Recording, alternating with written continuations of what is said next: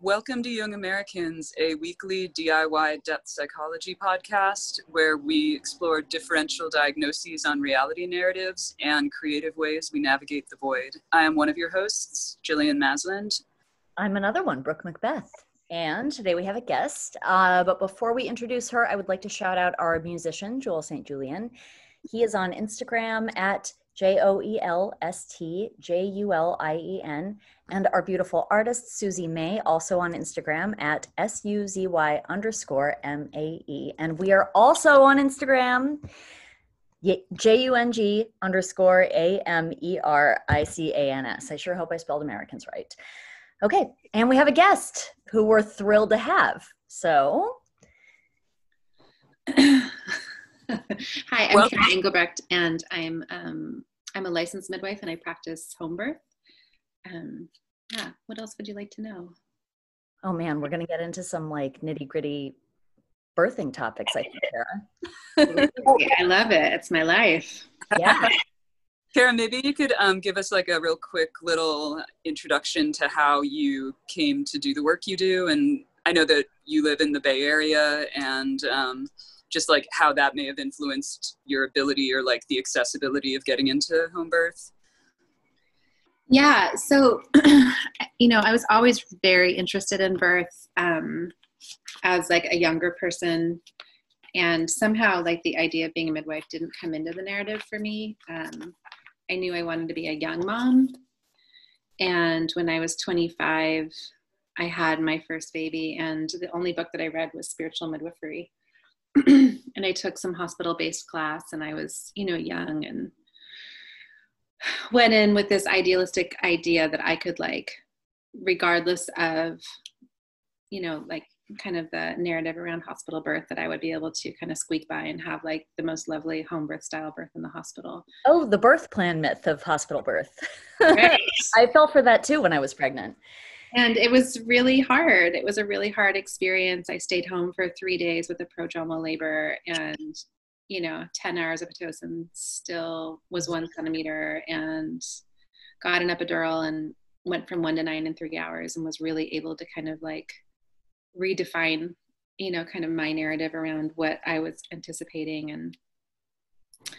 And, you know, we had talked to some home birth midwives, but it was out of our financial picture. Like we just couldn't afford it, you know, and being 25 years old in the Bay Area meant that we could like barely afford our rent, you know, and this was now 20 years ago. Like my daughter's 20 years old. The home birth community at the time felt really kind of hard to access in a different way than it is now. It felt very different, and it might just be my perspective is different because I'm so involved in it. But at the time it just felt kind of impenetrable, you know, unless I was like kind of fitting into kind of the idea of what those people needed to look like, the home birthers. It was them, you know, and I didn't identify myself as being a part of that group for whatever reason. I think it was really about, you know, feeling a lot of discomfort of, you know, being a young mom in the Bay Area and not feeling really supported around that. Mm-hmm. And so 3 years later, when I had my son, I really wanted a home birth. I was very, very clear that that's what I needed to do. But our financial picture was even worse because now like I'm not able to work. We have a 3-year-old and I'm pregnant, and there was just no way to afford it. And you were also, weren't you a student too when you had your second child? I just finished my bachelor's when I was 37 weeks pregnant. So I graduated with my bachelor's at 37 weeks with a toddler and a huge belly. And you know, so like, it, you know, my life, I was just working so hard to like make everything work for myself, you know, and had a lot of support from my partner. He was also writing a book at the same time. So the week that he turned in his book, I turned in my thesis, and we basically hadn't seen each other for an entire year. And you had a 3-year-old, and you were a 3-year-old. So we were, and you know, full time. We didn't have any daycare. So probably not a lot of square footage in the Bay Area.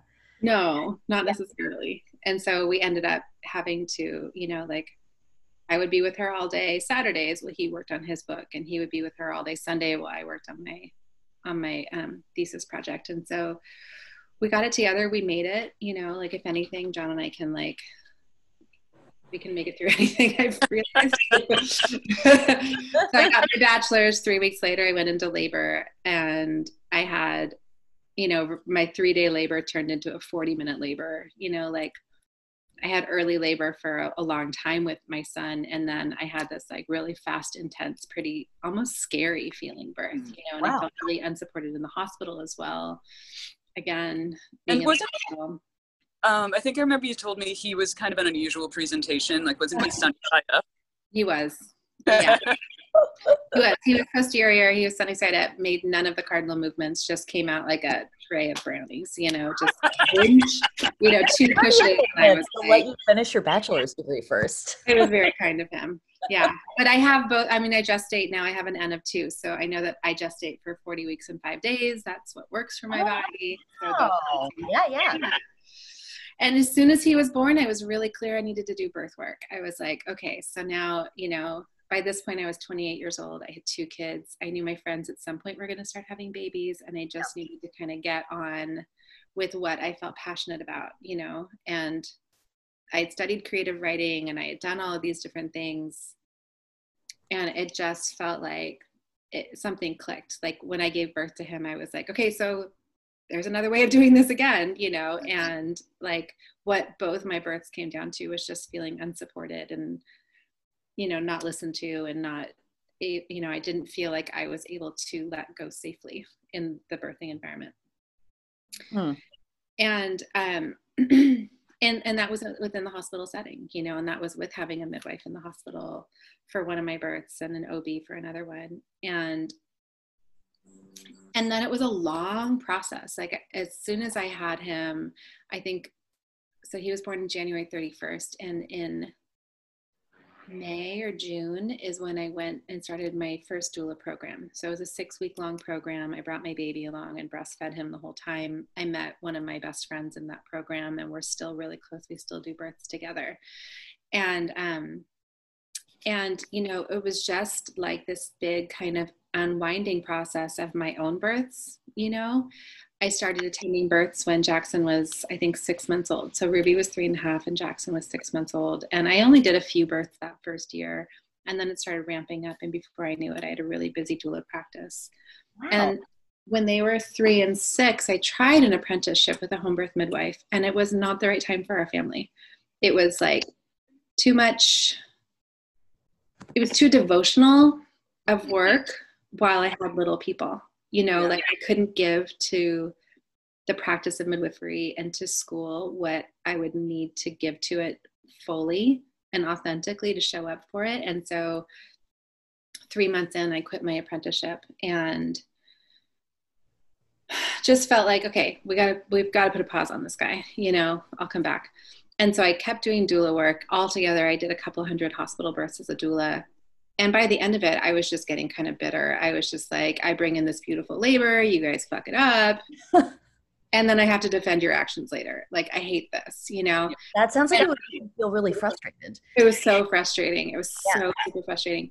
And so, you know, and like multiple times, like I put together a volunteer program at a hospital. I kept trying to fit into the hospital system, and I don't exactly know why. There was a part of me that was like, I've always been on the outside.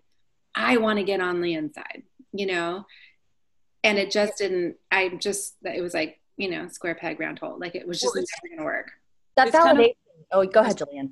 It's kind of like that illusion of like the righteous crusade where you want to feel like you can like come back to this place where you were so disempowered and you felt like all of this was kind of like taken out of your hands, where you feel like you now have like the skills and the know-how and the capability to show them up and like show them the better way, and that they'll accept it.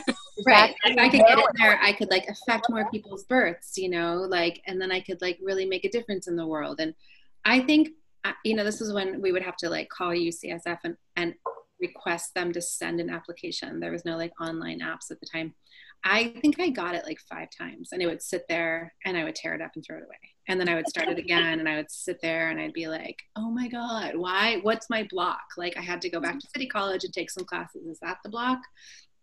Do I need to go get my RN first? You know, it was just like, there was all of these like roadblocks, and I felt like we didn't have the financial support for me to, I just needed to like find the emotional and the spiritual and the financial path into midwifery, right? And like going to UCSF and taking out $100,000 in loans, going to City College and that, you know, to get my nursing degree and then going to UCSF, it just felt like there were roadblocks everywhere. I feel like this is naturally kind of segueing into the part about justice and accessibility and access, which is something that I was hoping we'd be able to talk about. But even your own story, like, you know, you look at yourself, you are... I'm a white woman. You're a white woman, yeah, and you right. even, like, because of your age and because of your background and because of whatever... My socioeconomic experience. Yeah. Yeah. There was not a lot of access.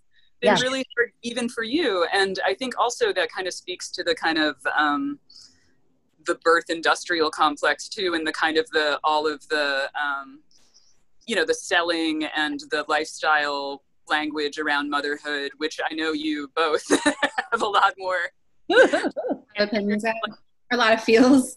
I mean, things like the loop vision of motherhood, as I have come to think of it, of, you know, construct your beautiful birth plan. Here's all the control that you should be exercising if you want all this to be perfect. And, you know, I'm also a white woman and at the time was married. So in the eyes of the medical industrial complex, I should have been really legitimized. But when I got there, it was just like, a pregnant lady, shut up. And, you know, it really makes you feel small, especially during such a completely intense bodily experience. Yeah. I mean, the nurse kept telling me that she was trying to answer the phone. I was so loud, you know, she was like, you were so loud that we just kept going to answer the phone, but it wasn't the phone. It was just you screaming. And I was like, you're having so much shame about the way that I birthed. Yeah. Right. And this was at a hospital where I learned later, they have like a 98% epidural rate. Oh my God. A 40-something% C-section rate. Oh right? My God. That's one of the biggest hospitals in San Francisco. So like, that's, you know, like, that's how, like, that was my experience of birth. And then trying to get in as a midwife, that was also, you know, like, I just felt like all of this, like, I felt delegitimized again and again. Yeah. And how amenable are they to midwives just socially? I mean, like on an interpersonal level, what's that vibe? Within the hospital? Yeah. Yeah. It really is different. Like there's different cultures at every hospital in San Francisco. And some of them are great and some of them are less great. You know, and but it's complicated, right? And like, so being a white woman, that's a very, you know, that it's already kind of a hard thing to get into. And, you know, there's, you know, so when we're talking about like birth justice, like I was just seeing somewhere where they were saying like what police do to Black men, OBs do to Black women. Mm-hmm. And I really feel like that's very true for a lot of women. And mostly I work with white people. It's just, you know, the population that I work with. And that's, of course, not 100%. I work with a lot of Black folks and I work with a lot of people of color. That's really important to me to like create access for everyone. But, you know, mostly my people are white. And so I can't really speak to, you know, like how people are giving birth in the hospital system. But what I do know is that we have some staggering numbers. It's like not safe often, or women aren't seeking care or they're not getting care. Like when we're looking at maternal mortality, mm-hmm. we know that Black women, it's a 4-fold increase for Black women, right? Yeah. And what we're looking at is going to be stroke and heart disease as a result of preeclampsia and other things. And so it's creating access to care. It's creating more midwives that are going to be able to see people for who they are and be available for them. And broadening the conversation to people who are outside of Portland. I mean, people should know that's an outrageous disparity. Absolutely. For sure. Right? Like across the board, Black women are undervalued. Yeah. But, you know, like as much as I can educate myself, like I would really like, I think that if you're wanting to know more about the Black experience of birth in San Francisco, there are really great people to talk to. You know, Sister Webb has an amazing program. Like there are a group of doulas that are looking to pair Black and Pacific Islander and, you know, people of color with doulas that are their same ethnicity and that can speak for them and be a part of that same experience. I think that that's really important. And so that's going to be for like hospital birthing people mostly and home birth. But like, I feel like doulas are really pretty essential in the hospital system, you know? And as far as home birth goes, when I think of home birth in San Francisco, what I'm looking at is in the Bay Area is going to be the Bay Area Black Home Birth Fund. And so that's creating a fund that we have two Black midwives in the area, and they've created this fund, and it's so that there can be access for Black women and Black midwives, right? There are two Black midwives in the area. Like, that's not enough. Wow. By demographics, by numbers, and the actual population of the area. And they're in the East Bay. There's none in San Francisco that are practicing outside of the hospital. You mind giving the names of those organizations again, just so I can make a note of it? And we can, yeah. So there's Sister Webb, the Black Bay Area Home Birth Fund. And then what's always a good thing to check in on is the Black Women Birthing Justice Program. They're really, really important. And the Fourth Trimester Project is really also an important piece about just like taking care of babies and bodies and getting support. You know, there's a huge amount of, when we're looking at postpartum stuff, of looking at postpartum depression being the most undiagnosed situation for women. I told you this before, but I had a really hard time getting started breastfeeding, and that for me was really difficult. I got mastitis 3 times, and like, I really had no idea what to expect. No one had told me. Totally. Yeah. That I've been thinking just as you're talking about kind of like the hospital and how tricky it is to kind of crack into home birth. And I think honestly, like for me growing up, I think there was been this like lingering stigma around home birth, which is like ridiculously kind of like a holdover from like, you know, witchcraft almost, because that is, you know, when you're growing up in the suburbs or whatever, in like the 70s, the 80s, the 90s even, you're like, that just feels a little fringe, you know, like it doesn't seem like something that you would necessarily seek out, because, you know, most people, like, I don't know about both of you, but like my mom gave birth in the hospital. I wasn't getting a lot of kind of like firsthand family knowledge about it. And I think that's so much like speaks to the justice element of like, if you're being told like, you can't trust yourself, you're not like smart enough to understand your own body, like you need a professional to do it, then you're going to feel super disempowered. Or that you're not really listened to anyway. So why, you know. Exactly. Yeah, like even if you're feeling a certain way and something really just doesn't sound right to you, you're not sure you're in a position, because you are, you know, your body is going through this insane transformation. Your mind is like, you're just in a different state of mind. It's like an altered state of consciousness, I would imagine, while birthing. So you don't have the same. Even Serena Williams, you know, the best athlete in the fucking world. Right. Giving birth. And she says, I have shortness of breath. I think I have a blood clot. I've had this before. And they say, no, honey, that's not happening. And sure enough, she had a fucking blood clot. You know, so like, there's your risk of stroke right there. Yeah. I mean, Jose had preeclampsia and she, you know, had an emergency C-section. Like, it's dangerous for a lot of women. And I think that there's also a part where, you know, within the midwifery model, what we're trying to do is see people as whole people and hold them in this place where they can be healthy. And if you move outside of that, then of course we're going to, you know, we're going to create access to a medical model, to an obstetric model. But like, while people are low risk and healthy, we want to keep them in that low risk and healthy zone, and do, you know, I follow the same course of care that an OB would follow, but my visits are going to be 60 to 90 minutes long. Right. So, and a lot of that is just checking in, like, how's your body? What's the story for you right now? Right. And the last 20 minutes is going to be, you know, blood pressure, belly check. If we need to do any blood draws or cultures, we can do all that right there. That's such a nice long visit. Yeah, totally. It's a good way to get somebody to be comfortable talking about her night fears, which are common during pregnancy and otherwise.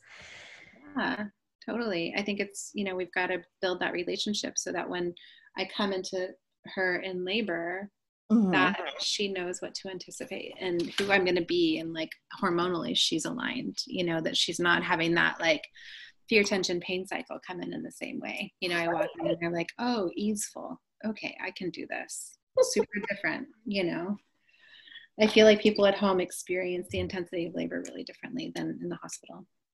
Speaking of home, do you have like a sense of the number increase in home births that you've been seeing during COVID? Because I noticed like anecdotally on your social media that a lot of people like who maybe wouldn't have considered it prior to the stay home order became more like towards it.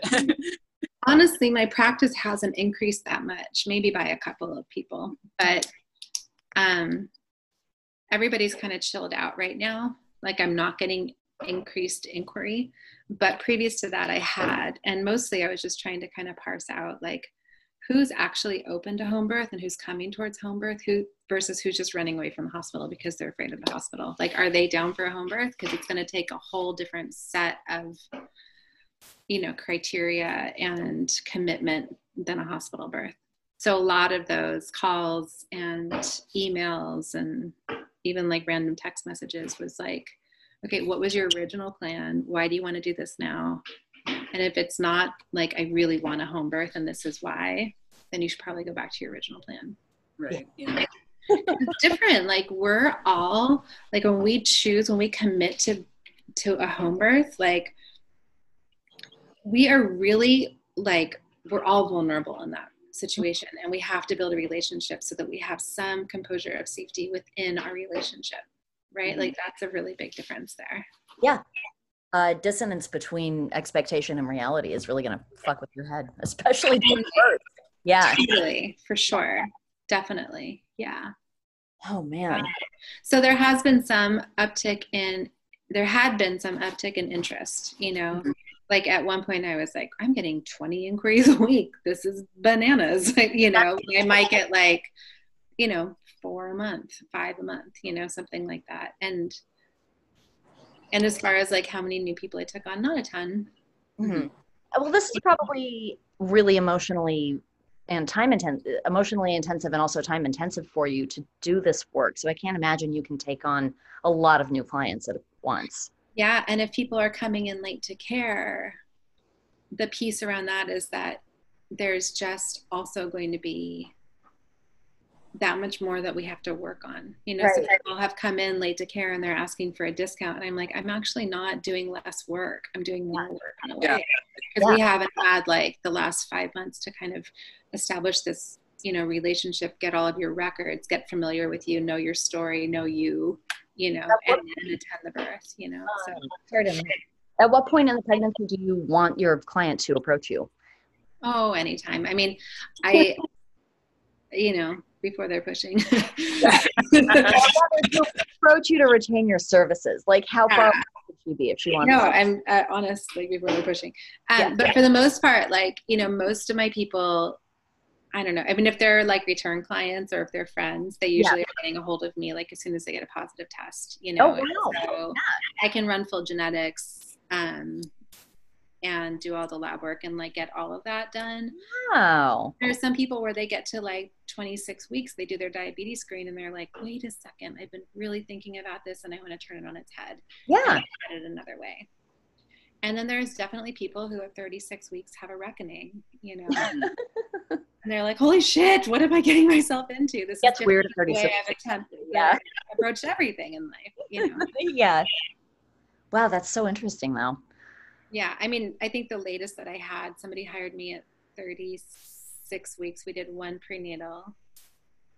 And then the next call, she was in labor. So I was like 6 a.m. on her doorstep, introducing myself to her husband. Hi, I'm a midwife. And we're signing contracts on the kitchen table while she's like, you know, moving. Yeah. That also speaks to like something that I've always perceived to be a part of the work that you do is like, not only obviously you are technically medically proficient, you know, the mechanics of it, you know, the you know, that end of things, having been trained, but there's also this huge kind of like therapeutic bond component that you are extending to all of your clients. And I can remember you saying just in passing, sometimes even the people that you've known their entire pregnancy, that you get into the actual birth and there's like these unforeseen things that come up. So the more time you've had at least to like sound out as much as you can about the person, I would imagine the more useful and beneficial in that moment. For sure. Definitely. You know, like people have, you know, some people come in with, you know, we come in with all of our life experiences, and some people have like some abuse stuff that they need to work through. And some people have, you know, like, and that could be physical, emotional, sexual, mental abuse stuff. And so you know, like sometimes that is the stuff that we work on prior to their birthing experience. And for some people, it comes out in the birth, you know? Yeah. So that's really a part of that relationship, you know? Pregnancy is definitely one of those life experiences that calls upon a woman to revisit those themes. For people, for birthing, yeah, the womb carriers, there's a lot that we've got that we bring in. Yeah, there really is. Wow. Yeah. Yeah, you know, what do I want to say about that? Yeah, nothing in particular. As a little sidebar, let's talk about weird pregnancy dreams. I had the dream where I was pregnant with a litter of cats and gave birth to them. Well, I had that dream. Mm-hmm. You did? Yeah. I understood later that that's kind of a common dream. Like, oh yeah, you thought that you were giving birth to animals. And I recall in the dream being like, oh, I guess it's cats. Well, okay. Yeah, I definitely had the cat dream. I also had the dream where I gave birth and then put it back inside because I didn't want to like leave anybody out of my experience. I was like, oh, we did this, but now I've got to like do this for everybody else. You know? Oh, interesting. Yeah. And then there are the scary dreams, like the dreams where the baby's falling forever and like those kinds of like anxiety, yeah, the anxieties that we're all working out in pregnancy of like, you know, fear of mortality and right, our mortality, their mortality, will we make it? Yeah, and the baby is still a mysterious organism because you haven't seen it yet, so, you know. Yeah. Those sweet little parasites. Yeah, exactly. I wonder, Kara, I don't know how much time we have left, but I was wondering if there's any of the kind of maybe less mentioned aspects of just like the post-birth that are often kind of like, I feel like they're kind of swept under the rug. Well, yeah, we spend all this time preparing for the birth itself, right? Like, you know, months and months and days and hours of conversation and all of this. And then but you actually have this baby for like forever, you know, yeah. And yeah, there's a lot that gets left out. I mean, your experience of breastfeeding and like what's mastitis, you know, like, you know, yeah, mastitis is an infection of the breast tissue of the milk, right? And so we want to make sure that you're emptying your breasts fully, but not so much that you're creating oversupply, right? There's a balance there. As far as like postpartum healing, and mastitis can come in at any time. I've had people get it at 6 months. I've had people get it at 6 weeks and some at 6 days. There's yeah, not one in particular time. I do feel like people are more vulnerable for it in the beginning, but you know, just when people are trying to figure out like how much milk to create and milk gets left in the breast or they miss a feed and then suddenly well, he's having a hard time latching, so it wasn't you know, a wound on your nipple and that's going to wick infection up into the breast milk and into the breast tissue, right? Yeah. So and then Jillian, just to kind of touch more on like, you know, the down and dirty details is going to be like, if there's any kind of, the smile, you're cute. Details. I love gross. You know, lacerations are a real thing. They're like a big deal and our bodies let go where they need to. And we use lots of warm compresses and olive oil and kind of try to hold the tissue together. And I think a part of that is like nutrition. You know, I feel like vegans, like their poor little bodies just tear a lot more. I feel like there's, you know, is it provider specific? I don't know. Maybe half of my people tear. Mm-hmm. Maybe half of those people get sutures, you know. And it also, I mean, that comes into like, there's so many aspects of there's like the momentum of the baby, there's the size, there's like many, many things that you just don't know until the moment really for the perforations or tears. Yeah, and we'll see, you know, we'll see like as the baby's head is coming through, we'll see it start to blanch in an area and it's like, okay, mm-hmm, a little more pressure there. Okay, everybody take a breath. Everybody in the room take a breath. Like let's return some oxygenated blood to this area. Mm-hmm. And sometimes it's just going to let go because that's where the body needs to let go. You know, it might be like a hand up creating more diameter. Just happens. And so, yeah, a little, I mean, their arms are short. They won't go over their head. No, they won't. Portions are so funny. Reproduced with a man who has a small head, and I was always kind of grateful for that. It's a good move. Like when you're dating, you notice the circumference of his head. Oh. Or if you're looking for a donor, go for the smaller-headed donor. But, you know, and some, you know, like when we are looking at what to suture, it's really about like, is this, you know, like mucosa is the skin that's on the inside of our vaginal canals. It's the same as on the inside of our mouth. So if it's like a skid mark or a little split, that's just going to be like, give it 2 weeks and that little lady's going to heal on her own. Mm. But if you have to return tension to the muscle, mm-hmm. that's when we need to suture, right? Mm-hmm. In my book. Other midwives have different points of view. That to me feels really important. The midwives that I trained with a team of two midwives. One was a nurse midwife and one was a licensed midwife. And so kind of got like different perspectives on when to suture. And I feel like, I don't know, I really love suturing. It's very fun. You know, it's very satisfying to like bring the tissue together. Yeah, I'm a sewer. Yeah. Bring the tissue together and it looks beautiful and the bleeding stops and it's just like, oh God, that was so satisfying.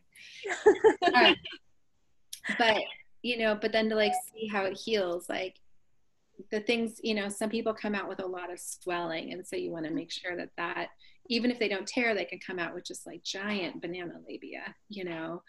And then for people who some people have just, I forget the name for it, but like just the skin, the genetic condition where you're going to scar more, where the scar tissue comes up more. And I know that that is like just certain people, that's how their skin is.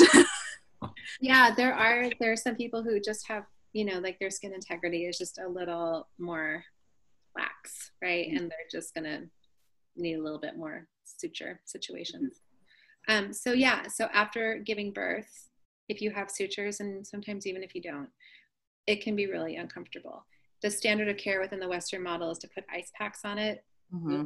which can be really brutal and uncomfortable for people. I find hot compresses really create that vascular kind of like need, mm-hmm. right? And can really help the blood flow better, and it brings a lot of comfort. So I brew up some sitz bath herbs and do warm compresses with that in the postpartum. And then if there's a lot of swelling, you can, you know, kind of alternate between cold and hot. Mm-hmm. And so doing hot packs for 20 minutes and then waiting a little bit and then doing an ice pack for 20 minutes. But I wouldn't go with just ice. I feel like that doesn't work for every body. And that's part of our Western training is to do ice all the time. I was given numbing spray when I left Kaiser after birth. They were like, well, use this. And that was it. Sweet. Solar pain spray. Totally. Yeah. Yeah. Yeah. It can be really nice for some people, especially with some like superficial lacerations, especially right. if it's near the urethra. Right. Right. Yeah. They didn't really give me any other advice though. Like nobody said anything about hot or cold compresses or sitz baths or any of it.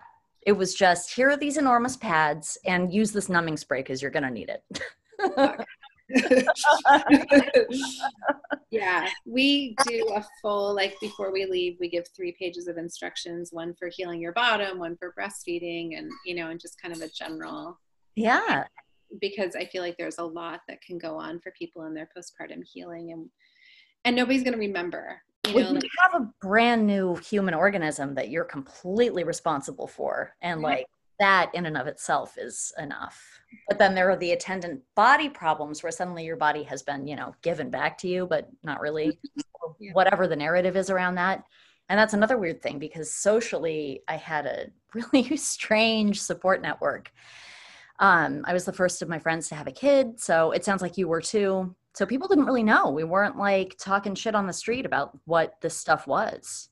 No, there's not a lot of conversation around it. And that's where I feel like that's the piece around midwifery that is actually the sweetest spot, is because we come every other day. You know, I come on day 1, day 3, day 5, and 2 weeks, and then a final back at the office at 6 weeks. But those first 4 home visits, you know, like I sit on her bed, I weigh her baby, I tell her she's doing a good job. Like we talk through everything. That's usually some tearfulness. We talk through why there's tearfulness. You know, we talk through sore bottoms. We talk through mastitis, latch issues, and all of that. Well, and Kara, also with your, it's not your practice exactly. You have your own practice and you share a space, an office space with a few other midwives and their practices. So you actually have a post like tiny baby opportunity that you've created where people can like come to groups with their babies. And so there's like a little bit of like a built-in opportunity to segue into a community if you choose to. It seems. Yeah. So there's just two of us midwives in the office now. The other two have gone on leave. And so it's just Kelly and I. And I was doing these postpartum groups for a lot of years. And I loved that opportunity for people to get to know each other. I've since, of course, stopped doing them, given the world. Yeah. But there's a lot of other resources and ways for people to connect. And the Born Doula Collective, they have a great postpartum group that Maya DePala Hanukkah runs. Ginny Zeppa at Natural Resources does a really great group.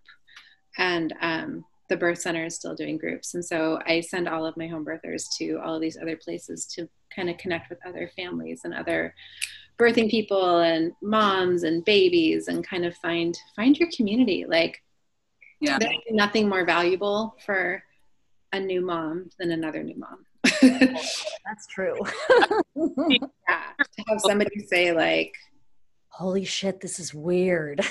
Or my mom's group was one other mom, and she would like make me a cup of coffee in the morning. She would pour me a glass of wine at about 3 o'clock, and we would spend the entire day together, like every day. Nice. It was great.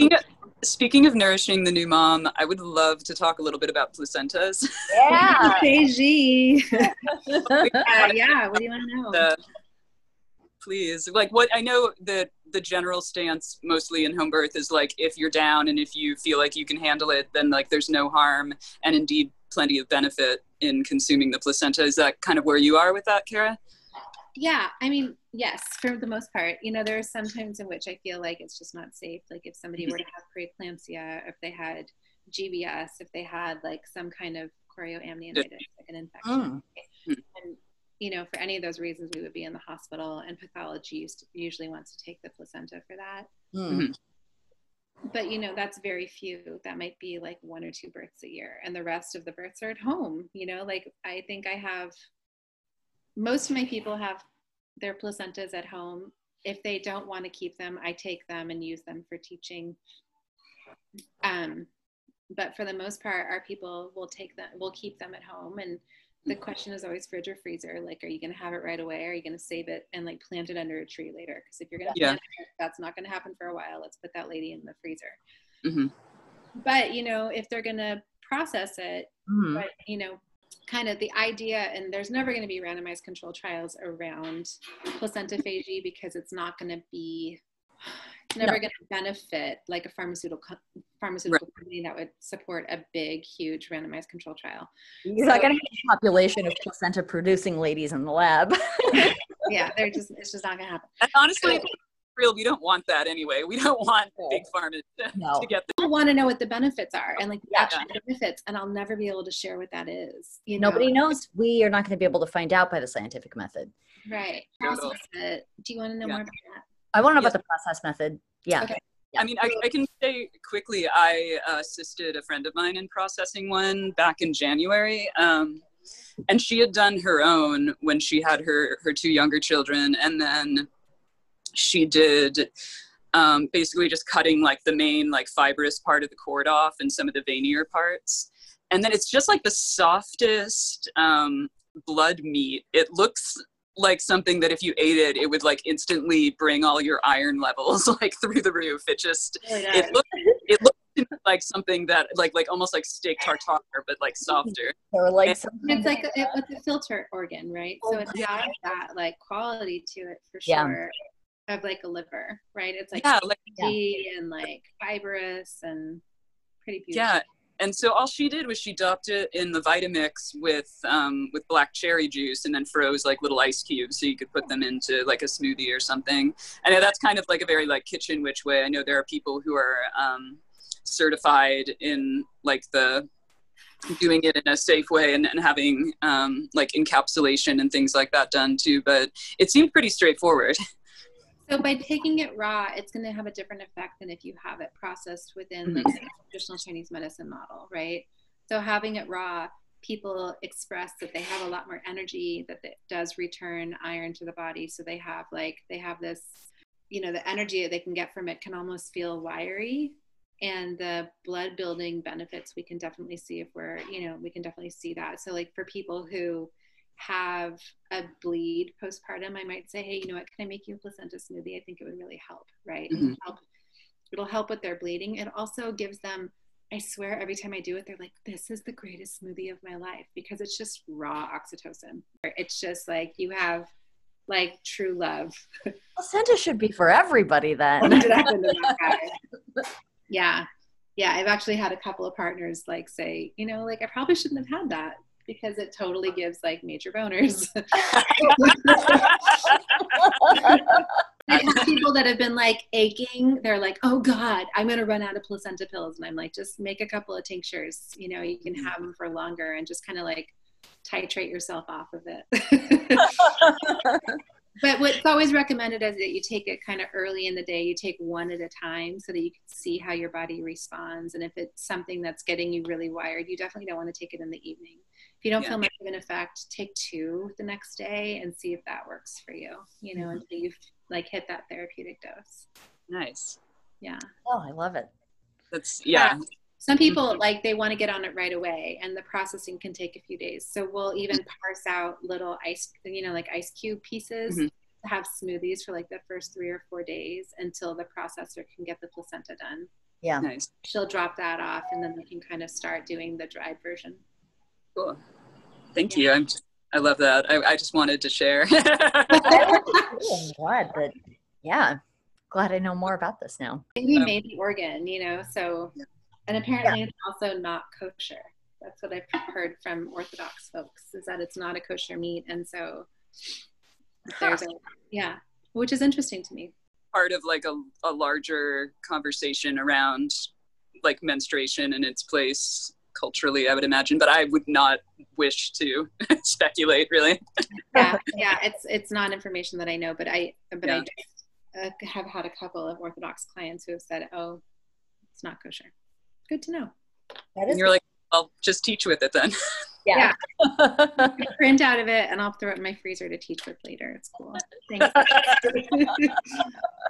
You know, 4 out of 5 births are working really well, and it can look different for everybody. There's not one right way to birth. You don't have to do it like everybody else, and you don't have to do it in the same place as everybody else. And everybody's going to have like a different experience of what feels correct for their bodies and for their family culture and for their own kind of experience of what they're looking for. You know, there's, when we look at like what people are willing to spend on their weddings versus what they spend on their birth, like I feel like it comes down to the financial picture a lot of the time.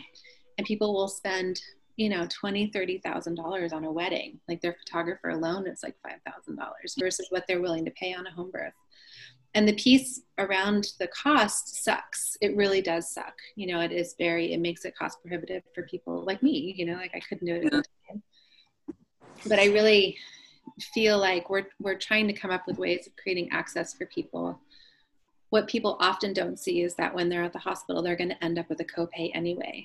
You know, and sometimes that's $2,000 and sometimes that's $6,000, and they don't necessarily know. It's the only industry in the world where you don't know what you're paying for. You just don't know as a consumer what you're paying for, what your insurance covers, what it doesn't cover, you know? So I think like when we're looking at birth, prioritize yourself. Yeah. Well, and that also back to what you were saying at the very beginning that I think can't be like overstated in birth and really in anything, but especially like you're saying, like your body and you, it's this one opportunity to be having this like symbiotic, collaborative relationship with your body that's very, very clear and present. I mean, I'm like first time caller, long time listener about all this stuff. You two are like, you know, but from what I like, critical to really listen to your body, trust your body, like you were saying about Serena Williams. Try to know what your body's saying, and then to be surrounded by people like yourself and your colleagues and people that are in your field who are actually taking that on and aren't just saying like, it's all right, sweetheart, here, like we're at the business end. People who are supporting rather than invalidating, which most of the medical profession does, I think. Yeah, it's interesting. You know, we haven't been able to transfer with people because of COVID, and I just had a hospital transfer and I was like, oh, right, this shit show, you know, where we've got people between her legs telling her what to do, you know, and like, it was definitely the right place to be for what we had going on. But like, check yourselves, you know, like this is a person's body. There is somebody's experience attached to this body. Like, ask her what she wants. This mom is saying, stop touching me. And they're saying, we're not touching you. Meanwhile, they have like, you know, 6 hands inside her vagina. Yeah. Right. Like, obviously she knows that she's being touched. Yeah. Yeah. Even if she's unconscious, you still shouldn't touch her without her permission. Yeah. Absolutely. Ever. Yeah. Like, ever. Ever. Yeah. I mean, consent, like, let's start, like, it's a basic point. And within midwifery, within obstetrics, like, we all need to be, you have to ask for consent when you touch another person. And there are times where I see midwives doing that too, where they're not asking for consent and they're just doing exams or they're just touching somebody. That's not okay. It's never going to be okay. Yeah. 100% of the time. Yeah. True. So much of our medical model. And it's really frustrating. It is really frustrating. Yeah. And sad, you know, so when we're talking about like birth justice and, you know, like that's a huge component of it is like consent. Women need to have consent to have their bodies touched. Mm-hmm. You know, also pain management was a feminist issue. You know, women were asking for some kind of pain management in labor. If you want an epidural, go get a fucking epidural. Right. It is your call. It is your birth, you know. Yeah. Maybe once or twice a year we have somebody who's like, I'm cooked, I need to go for that. Great. Yeah. Totally support you in that choice. Yeah. Know yourself. Totally. Know yourself. Know yourself. Feel comfortable advocating for yourself. Feel supported. Yeah. I mean, like, this is a whole other can of worms that we maybe just want to sidestep today. But that gets into that kind of the narrative you sort of touched on earlier, Brooke, where there's a lot of like cultural, like, I don't want to go so far as to say shaming, but I think that women do end up feeling, birthing people do end up feeling kind of like put down sometimes by other people within the conversation. Like, oh, well, I had no meds, or I had this, or I had that. Or I did get an epidural. Yoga. Why did you not? Like, you don't have to be a hero. Oh my God. The yoga class I took. Both sides. Women asked me, oh, did you have a natural birth? And it was like, first of all, don't ask anyone that ever. And second, like, what? Why do you care? Right. Yeah. Even like my very closest friends who have given birth, I feel like it's not my place to, like, as curious as I am and as much as I want to know, like, I feel like they can give it to me the amount they feel like they want to, when they want to. And ultimately it's like their experience, they came out of it healthy and well, and their baby is healthy and well. And like, what more do you really need to know unless somebody is actively wanting to share and have that conversation with you? Yeah. Private life, what part of private, you know, like, let's take a hobble around this. I feel like there's a lot of, again, it's about consent, right? And like however much people want to share about their experience. And there's a lot of ways to approach that conversation. Like, do you feel healthy? Do you feel safe? Are you okay coming out of your birth experience? You know, is there anything that you want to talk about? And like creating access so that they know that there is room to talk about it, but that they don't have to if they don't want to. Yeah. You know? Yeah. And I also feel like the people who experience a lot of trauma, they're often the ones that want to talk about it more. So what we're not hearing about are like the healthy home births. Mm-hmm. You know, like we're not hearing about the people who are unmedicated in their birth very often. I feel like they often feel a little bit like, ooh, you know, like it wasn't, you know, my home birth was actually kind of sweet, you know, it was kind of mellow. And so on my website, I've invited my clients, like, write your birth story. I'm happy to post it. Let's also share this narrative of what's going on with birth, that it doesn't have to be this big, like, you know, like the conversations around, like, was it natural? Was it this? Was it did you get an epidural? What was the hospital? You know, like, which hospital did you go to? Yeah, you know, the fancy one or the less fancy one, you know? Mm-hmm. And it's like, well, let's just talk about like what birth can also look like, right? Like there's a lot of ways that you can do it. And it might be that you were sitting on your toilet. Cool. Yeah. You know? That's in midwifery. I feel like they're forever like squatting over the bucket in that. Yeah. I mean, I have a birth stool, so it's kind of like a glorified toilet seat with legs, you know, that you can move into the living room, which is really cozy and comfy. We all know how to relax on a toilet, right? So yeah, we do. Yeah, we do. our cultural relationship with the toilet. Sometimes it's all about a squat, right? Like sometimes that's sitting down. Like, and how many people can't say butthole or poop? You know, it's like how many people have ever actually looked at their vaginas? I want to think everybody, but there's a lot of people who are like, oh, I don't look at that. You know, I don't touch that. You know, or, like, oh, that's gross. I would never look at that. Like, what? Yeah, say the word. Get in there, say the word, get in there, find your cervix. Yeah. Yeah. Give it a cute nickname. Give it how dilated that cervix is at some point. Right. Yeah. I mean, I'll often talk my people through their own vaginal exams, you know, like they've never felt their cervix dilating. They've maybe never felt a dilated cervix, you know, like, okay, so put your two fingers inside and what do you feel? How many fingers can you get into it? Can you open your fingers? How much space between the opening and your pubic bone? Do you feel your baby's head? Do you feel like, does it feel like there's like a balloon in front of it, or do you feel hair, you know, and like get them to kind of talk through and like, okay, in your surge, now feel yourself bring your baby into your hand, you know? And then they engage in it in a way that they didn't know that they could. You know? Yeah. It makes the birth experience so personal. It's lovely. Well, yeah. What could be more personal? I know. I'm not lying on a bed with everybody surrounding you. Like, okay, shut up, but push really hard. Yeah. No, there's no counting. There's no counting. You know, it's just like, I see more head when you do it like that. Good job. Do it again. You know, like. Get into it. Do you want to listen to some music? Awesome. Also okay to have it quiet. Or we can all tell you you're beautiful. What would you prefer?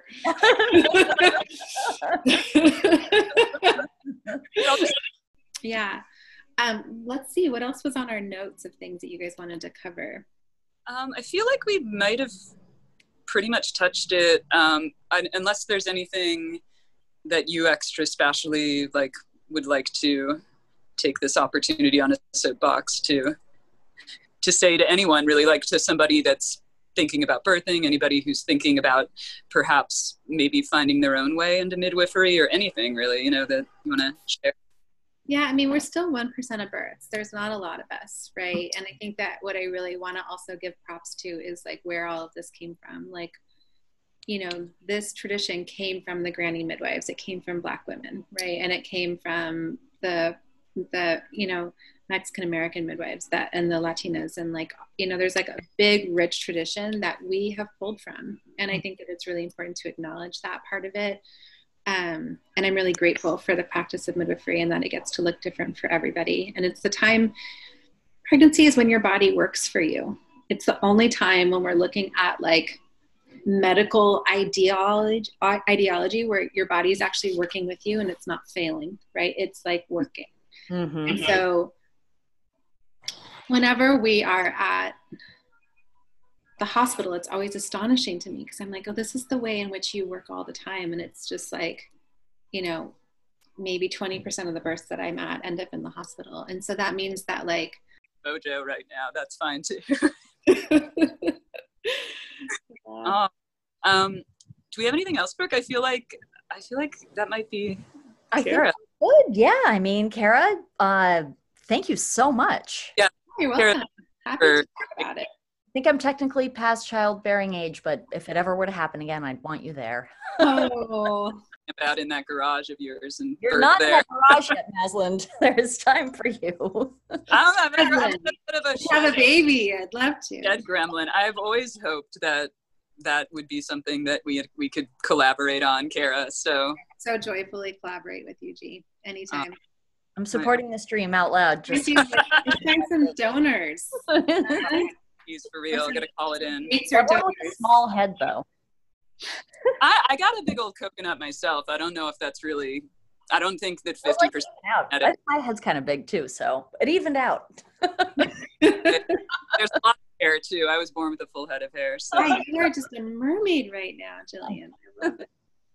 Yeah, it's really bumming my mom out. I think she's of the generation where you have to cut your hair off when you're over 30. Don't do it. So she's like, sure looks like you haven't gotten a haircut.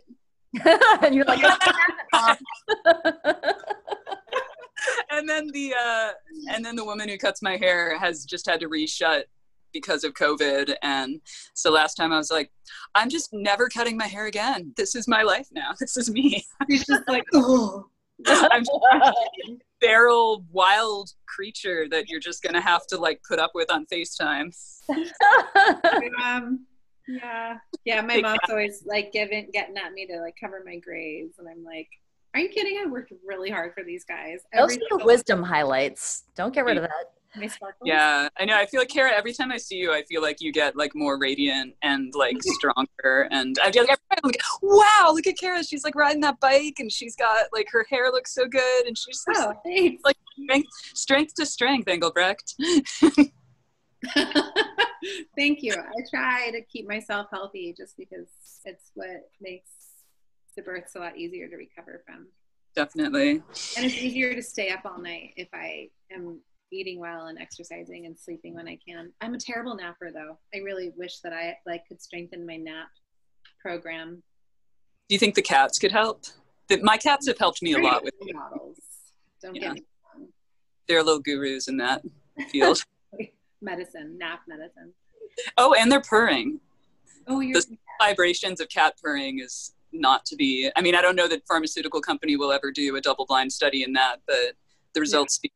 I definitely sleep better though when I have a cat right here and I can see the other one, and I know the dog's on the floor, and I'm like, all right, we're out.